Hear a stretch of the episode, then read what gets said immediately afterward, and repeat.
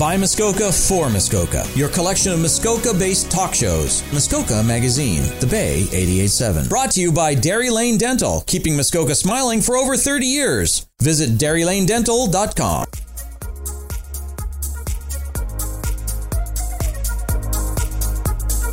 And welcome to the Riding Report. I'm Jeff Carter, and with me, Graydon Smith, the uh, MPP for Parry Sound Muskoka, also the Minister of Natural Resources and Forestry. Hey, well, welcome back again, Graydon, and great to be the, back. The session's over. You know, you know what I want to say, but I, I realize that being uh, with the government means that you never have a day off.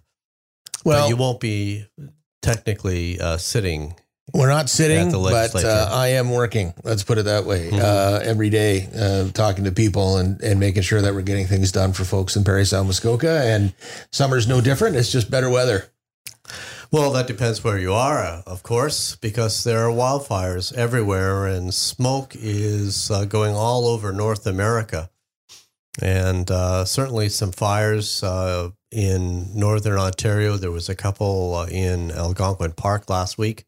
Uh, you care to tell us a little bit more about what the ministry is doing to try and control all of these wildfires and uh, what kind of help you're getting? Yeah, so you know it is um, uh, a busy start to the fire season. Um, in Ontario, not one that is unprecedented by any means. If we look at the 10 year average, we're a little bit above that, but uh, not a, a, huge amount above that. But in the jurisdictions uh, close to us, and specifically Quebec, uh, they are having uh, you know a, a, very difficult time, and they've got about three times the fires on the go, with um, you know many multiples uh, more in terms of hectares burning. So the smoke that we've been seeing in our riding, which has been significant at times, and the smoke uh, that's got uh, down to Toronto and, and certainly caught everyone's attention along the whole eastern seaboard is primarily from Quebec, just based on the way the, the weather, weather patterns have been working. But that said, um, you know, wildland uh, fire season, we, we say the start is May 15th. Uh,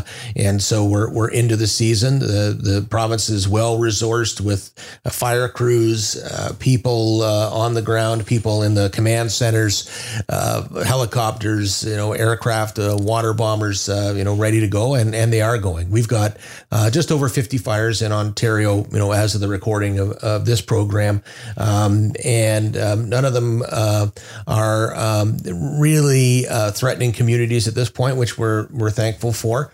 Um, but we're in contact very regularly with First Nations communities and, and other communities to give them updates. And sometimes, you know, precautionary evacuations might happen due to air quality uh, for vulnerable populations or, or other people. But, um, you know, the one thing about uh, fighting fires is um, every area has their resources um, and will dedicate whatever it takes to, to do, you know, what they can with those resources. But we all help one another too. So when we saw Alberta off to a very difficult start to their fire season, uh, we had our Ontario Fire Rangers equipment and crews out there assisting over 100 uh, people. And uh, you know as they come back and start to work uh, in their own uh, backyard so to speak again you know we may need help from others at some point. Um, in fact right now we've got uh, four water bombers uh, assisting us from minnesota.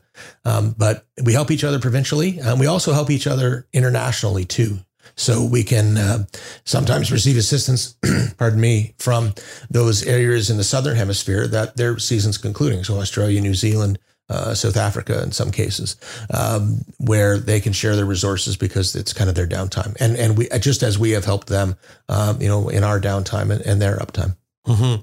Now, can you tell me uh, a little bit about the conditions of, of the forest? Is it drier this year than it has been in previous years? Do you track that kind of information? Uh, you know, generally speaking, uh, it was uh, a melt that that happened quickly. There hasn't been a whole lot of precipitation throughout most of northern Ontario. Uh, northeast Ontario is a little uh, drier than northwest Ontario right now. Um, but that said, in in the area that the province controls for uh, fire ratings and, and exclusions, um, all of all of our areas, including Eastern Ontario, including um, this area, are under uh, restriction um, because it is generally dry and, and we don't want to have any unintended fires uh, set due to man made causes. So many of them are set due uh, to, to natural causes, which are primarily lightning strikes. Um, so, you know, uh, precipitation is welcome right now. Um, because um, while it's uh, a, a, challenge, um, but one that we're meeting, we don't certainly don't want it to get any worse. Right, and as far as the wildfires go, I've never really seen, you know, restricted fires uh, fire zones um, as much as we have this year. Certainly, reading the weather, I can't tell you ever if I've talked about, you know, um, smoke in the forecast. So, you know, have things really changed? Well, I think what we've certainly seen in the case of the smoke recently is that there was a, a set of meteorological conditions that uh, w- was kind of the, the perfect uh, storm to bring that smoke to us. So if you looked at the jet stream, it was a big uh, kind of omega shape, uh, or almost a U shape, uh, that was sitting over top of Ontario and mostly Quebec, uh, with a counterclockwise rotating you know, weather system within it. So it was taking it from the north, and the winds have been out of the north for days and days and days, and pulling it all down to the south.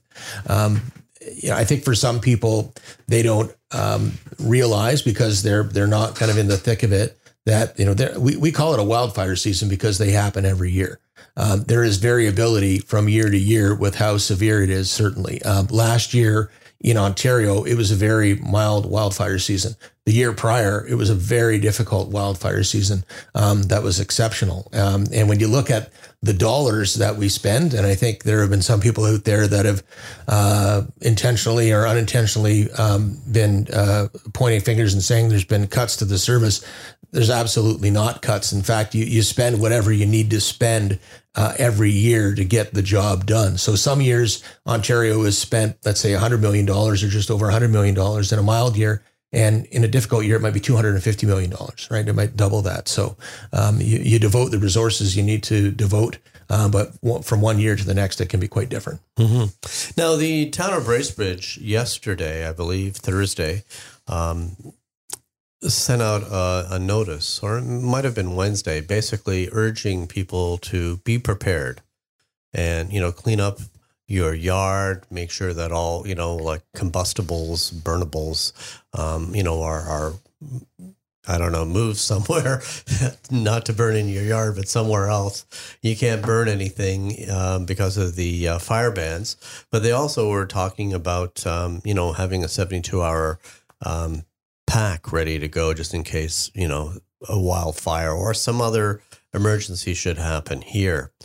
And uh, whereas, you know, I think the province in the past has always sort of talked about, you know, having a 72 hour emergency kit ready um, for whatever kind of emergency that might come, but it's more general. And this this warning from the town of Bracebridge seemed to be more specific in in, in the sense that you know, like we've got to be careful because something that's happening in Quebec could happen here. We're obviously nestled in the forest.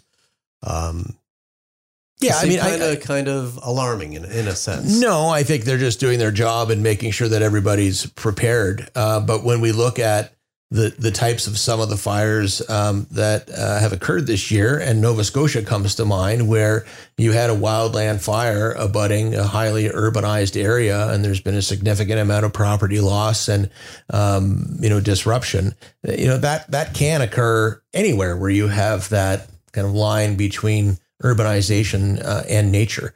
So I, I, think fire departments over the years uh, have become uh, great messengers for preparedness. Um, it seems like in this case, um, you know, they're just uh, taking an opportunity where, uh, you know, if the fire season because of the smoke uh, in particular and because of the coverage on the news is very much top of mind for people and saying hey you know let, let's be on top of this and be prepared. Ontario has what's called a, fire smart program know, for communities and and resources for individuals that if you go to ontario.ca i think slash fire smart uh, it will talk to you about you know what you can do to best prepare your home you know keep combustibles out of the eaves trough and you know move wood piles away from houses things like that just to to stem any potential ignition sources. So you know uh, better prepared uh, uh, than to not be prepared. And you know kudos to the department for for getting that messaging out. All right. Now uh, couple of weeks back, you made a major announcement uh, up in, I believe, Timmins with regards to biomass, which is essentially using a lot more of the forestry products that uh, come from the cutting of trees into making other products with whatever's left over. And, you know, um, finding ways to, I guess, take um, industrial byproducts of, of trees and move them into yet a new product. Care to talk about that? Yeah, I think it's super exciting. I was actually in Atikokan, so uh, get in the car and and, and drive a day west because Ontario is so big. Um, but uh, and I love Timmins too. Uh, was there earlier in the year, um, but nevertheless, uh, we were we were in Atikokan specifically because we were in a plant that uses biomass uh, and produces uh, wood pellets for um, primarily on Ontario power generation to to use in, in generating electricity. So the biomass industry is not new, um, but really what it does is it takes all the residuals from uh, sawmills um, and and pulp paper mills and and the forests themselves, because not all of the tree is you know suitable for you know cutting in into lumber. So all these parts that don't get used, what can we do with them uh, to help make our sustainable forest practices in Ontario even more sustainable? Use more of the tree. You know, ideally, let's use 100 um, percent. And within the tree, uh, you know, not only is there you know bark in the milling process and sawdust that comes off of that. Um, but there are components in the wood, uh, lignin and, and other um, chemical compounds that can be converted into amazing things like polymers that can be used to strengthen and, and build products. So this is an opportunity for us to say, how can we be an innovator in the forestry sector and develop some of these uh, amazing ideas in, into that next step? How can we support those that are already in the biomass kind of sector uh, to do more with what you know they've been doing? How can we support uh, new businesses, existing businesses? Maybe not for profits, uh, indigenous communities, uh, or, or, municipalities that, that may have an idea for the use of biomass. So we've invested uh, close to $20 million this year, and um, you know, we'll see how that gets used and, and look at the opportunity in other years. But again, it all comes down to sustainable forestry, um, using more components of the tree. Like I'm very proud of the industry that we have in Ontario uh, and the work they, they do and, and their commitment to sustainable forestry. Um, this just takes it you know, to another level. All right. Now, there was an application process that was attached to the funding announcement. Now, how would that work? Who would apply and what would they be applying for? Yeah, so four different streams within the program. Uh, one specifically for Indigenous communities, one for you know very um, kind of specific high level uh, innovation. Uh, some other streams again for existing established businesses. Um, and so we we want to know on a on a project basis what it looks like. What's that return on investment? What's that, um, you know, ultimate usage of biomass going to do for us as a province, for the forestry industry as a, a sector to move things along? So well, it's not just about having uh, money and handing it out. It's about analyzing the projects that will take place within that program and making sure that we're getting a really good return on the investment for the people of Ontario. Yes, and and would I be right to to understand if we're using you know, more of the tree there's left left on the uh, floor of the forest that you know could become fuel for a, that's certainly certainly part of it. Uh, yeah. And you know the and the more that we use, uh, the more sustainably we're, we're, you know treating the the resource. Uh, you know we we uh, in the forestry sector there are areas that get cut. There those areas become replanted and regenerated, um, and and you know to be to be maybe harvested again another day, uh, but you know be a functioning part uh, of the forest. But you know the, the the less we have to cut uh, to achieve you know the same output uh, or to achieve uh, new goals you know the, the, that's great too. So you know let's make sure that um, what we're doing and, and there's a global push towards this of course as well in the forestry sector around sustainability. Let's make sure that what we're doing and the programs that we're supporting you know are ones that uh, promote ultimately a, a better stronger forestry sector and and one that as we continue to green our economy um, you know fits fits that bill all right. Well, we're going to take a quick break. I've been talking with MPP Graydon Smith. We'll be right back. Your source for community, Muskoka made talk shows are on Muskoka Magazine, The Bay 887.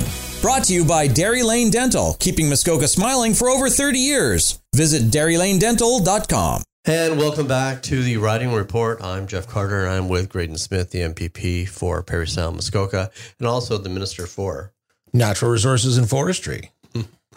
Now, uh, Graydon, uh, just recently you were at the groundbreaking of the new Fairvern long term care home in Huntsville, which is being redeveloped just off of Center Street here in Huntsville. And uh, it's going to have uh, 170 beds, I understand, uh, which is an increase over what they currently have. And uh, I'm not sure if, uh, despite the amount of money that this is costing, that it's not going to end up with waiting lists because I don't think that um, there's enough building going on to basically uh, handle the wave of uh, senior citizens that might need help down the road. But it's it's a good start for Huntsville, that's for sure. So Fairvern, as a, an institution, and I say that both literally and, and figuratively, um, you know, in Huntsville is, is uh, a place that everybody knows, and uh, it's incredibly important uh, to this area and and to the East Parry Sound area and Lake of Bays as well. Um, it's where where a number of people have received excellent care, um, but it it does need more beds and it does you know require redevelopment. Um, and there's an opportunity, and and the, the the district and the province of Ontario have seen that opportunity to take it to have a new type of long term care facility and one that is very very much focused on the individual and very very much focused on on making it a home. So you know the new fairvern space and facility uh, versus the old one i'd say would probably be unrecognizable you know as in terms of what's coming um, and along with that, as you mentioned, there's a significant increase in in the number of beds, which uh, is needed in the area, and I think does uh, mean that you know the the draw will be you know, not only from from Huntsville and and East Parry Sound and Lake of Bays, but maybe even from you know a little further afield in in Muskoka. Um, the government's putting about eighty eight $1.5 million into this project, um, and and the district um, several million more. Um, but uh, you know it's it's needed, um, and I think that the government's commitment, um, as evidenced by the number of beds that we want to create for Ontario uh, all across the province, uh, is very much um, you know front and center and, and, focused on people and individuals that are going to need uh, long term care facilities. So I think it's it's it's really going to be uh, something very special for uh, Huntsville and, and, and the community around Huntsville. But I but I hope also something that's very very special for the people that ultimately call it home. All right, and uh, that's due to be open sometime late 2024. Um, I yeah, I, not sure exactly what the timeline uh, is on it or, or where they're at um, uh, in that. I know obviously we've done the groundbreaking. There's been some site development that has gone on. The, the district will kind of manage that process uh, as it goes forward and, and do a great job at it. But, um, you know, the, the, the, sooner the better, um, obviously. Uh, I know the, the residents that are at Fairvern now are excited.